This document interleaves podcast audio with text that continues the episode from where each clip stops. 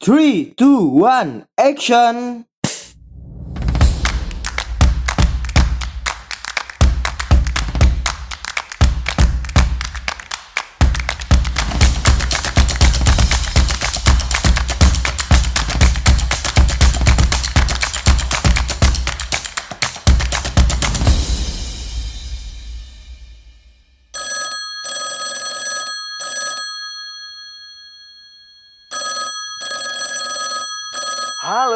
Selamat datang kembali di Pod by MA, tentunya di program Anak Komunikasi.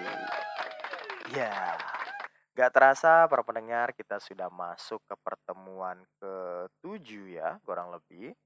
Dan kita sudah membahas banyak sekali dari awal hingga saat ini.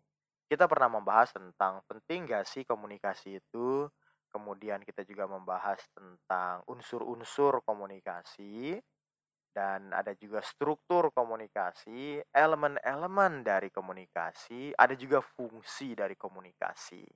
Jadi ada banyak sekali informasi yang kita kirimkan dan semoga semuanya bermanfaat untuk semua pendengar. Nah, pada pertemuan kali ini kita akan membahas tentang perilaku si komunikator dan perilaku si komunikan atau perilaku dalam sebuah komunikasi. Nah, dalam perilaku ini ada banyak sekali bagian-bagian atau metode-metode yang dilakukan dalam berkomunikasi. Yang pertama, sebelum kita ngebahas itu, kita mencoba membagi bagian-bagian dalam perilaku komunikator dan komunikan. Nah, kalau komunikator ini ada dua perilaku. Yang pertama adalah perilaku yang tidak disengaja. Nah, bagiannya adalah simptom atau gejalanya itu seperti apa ya dalam perilaku nggak disengaja itu. Yang kedua ada perilaku yang disengaja. Kalau perilaku yang disengaja ini terbagi menjadi dua, yaitu dia sengaja menyampaikan pesan tetapi secara verbal dan yang kedua adalah secara non-verbal seperti itu. Dan perilaku penerima atau komunikan itu menjadi tiga bagian. Nah, kadang-kala penerima pesan ini dia ya tidak menerima pesannya. Dan yang selanjutnya yaitu menerima pesan tetapi secara tidak disengaja atau insidental. Dan yang terakhir ya memang si komunikan itu memperhatikan atau sengaja untuk menerima pesan yang disampaikan oleh komunikator. Nah, yang pertama, kita coba mengawinkan antara perilaku komunikator dan perilaku komunikan.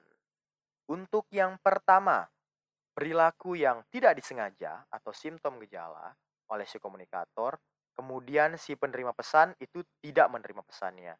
Ya udah, itu berarti tidak ada komunikasi berarti. Contohnya misalkan Anda menguap, ini kan nggak sengaja ya, Anda menguap gitu. Oh, gitu. Kemudian tidak ada yang memperhatikan Anda menguap itu, maka di situ terjadilah proses Perilaku simptomatik tidak dipersepsi. Berarti sebuah gejala yang tidak dipersepsi oleh si penerima pesan. Nah, itu adalah proses yang pertama atau non komunikasi antar pribadi. Yang selanjutnya adalah masih perilaku komunikator. Dia itu tidak sengaja menyampaikan pesan, tetapi si penerima pesan itu menerima pesan secara tidak disengaja atau insidental. Di sini disebut sebagai simptom di persepsi. Jadi gejalanya tadi itu dipersepsi secara insidental. Oke lah, si komunikator tidak sengaja menyampaikan pesan, tetapi ada orang yang nggak sengaja juga melihat atau mendengar pesan tersebut. Contohnya masih dengan menguap tadi, Anda menguap, namun orang menyadari bahwa Anda lelah, walaupun ia tidak memperhatikan. Jadi ya nggak sengaja gitu dia dia ke kanan kemudian melihat oh ada yang ngantuk oh ya selesai seperti itu. Dan yang terakhir adalah masih di perilaku yang tidak disengaja oleh komunikator tetapi si penerima pesan memperhatikan atau simptom diperhatikan. Contoh anda menguap wah gitu. Nah kemudian ada orang bertanya teman kita oh kamu lagi ngantuk ya? Kamu lagi capek ya?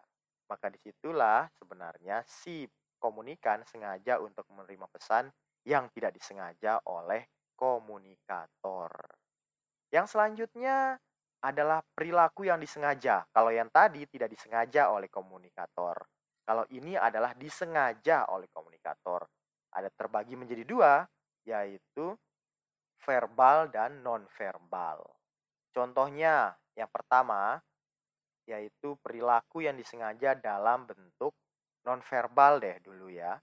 Nah, contohnya adalah ketika si komunikator itu sengaja menyampaikan pesan, tetapi itu non-verbal, jadi nggak pakai kata-kata gitu. Tetapi tidak diterima oleh si komunikator pesannya. Contohnya itu adalah ketika kita melambaikan tangan, tapi orang tersebut tidak melihat, sehingga tidak membalas lambaian. Ini sama dengan diskomunikasi penjelasannya. Maka di sini terjadi proses pesan nonverbal yang dikirim oleh komunikator tetapi tidak dipersepsi oleh si komunikan.